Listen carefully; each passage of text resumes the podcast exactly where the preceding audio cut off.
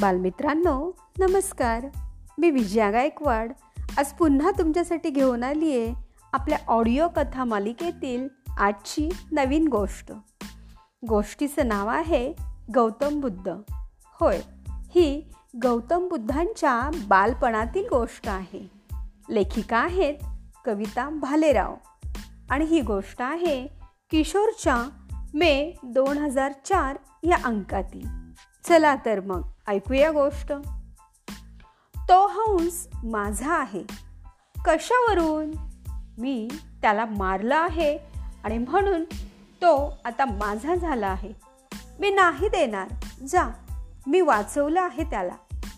सिद्धार्थ आणि देवदत्त या दोघा चुलत भावांमध्ये चांगलंच भांडण जुंपलं होतं. काय बरं झालं होतं?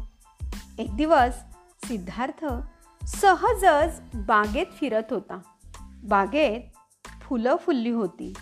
झाडांवर पक्ष्यांची किलबिल चालू होती. फार प्रसन्न आणि छान वातावरण होतं बागेमध्ये.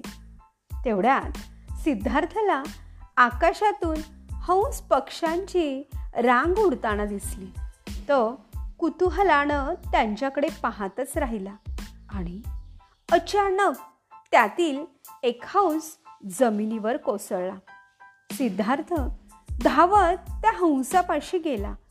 हंसाच्या अंगात बाण घुसला होता. हंस वेदनांनी विवळत होता. सिद्धार्थनं हळूच तो बाण काढला. हंसाचं रक्त पुसलं. जखम स्वच्छ केली आणि हळुवार हातानं हंसाला तो थोपटत होता.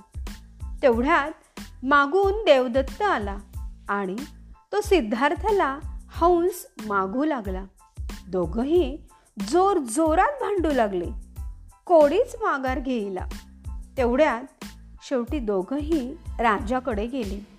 दोघंही तावा तावानं बोलू लागले.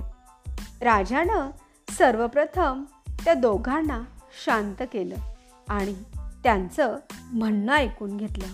हा हंस नक्की कोणाचा हे ठरवण्यासाठी राजानं हंस दोघांच्याही मध्ये ठेवायला सांगितला.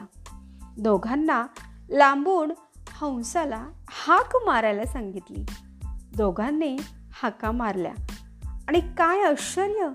हंस चालायला जमत नसतानाही तसाच सिद्धार्थकडे गेला. मुक्या प्राण्यानं स्वतः न्याय दिला. जीवनदान केले दिलेल्या सिद्धार्थचे उपकार हंसानं जाणले. जीव घेणाऱ्या देवदत्ताकडे हंसाने मात्र पाठ फिरवली. याच गुणवान सिद्धार्थ उर्फ गौतमनं मोठेपणी तप केलं. वैशाख पौर्णिमा या दिवशी गौतम बुद्धांना दिव्य ज्ञानाची प्राप्ती झाली. पुढं गौतम बुद्धांनी बौद्ध धर्माची स्थापना केली. आणि बौद्ध धर्माचा जगभर प्रसार केला. तर बालमित्रांनो अशी होती ही आजची गोष्ट गौतम बुद्धांची. यावरून आपल्याला हाच बोध मिळतो की जीव घेणाऱ्यापेक्षा जीवनदान देणारा नेहमीच श्रेष्ठ असतो. मुक्या प्राण्यांनाही हे उमगतं. मग आपल्यालाही उमगायला हवं. हो ना? धन्यवाद.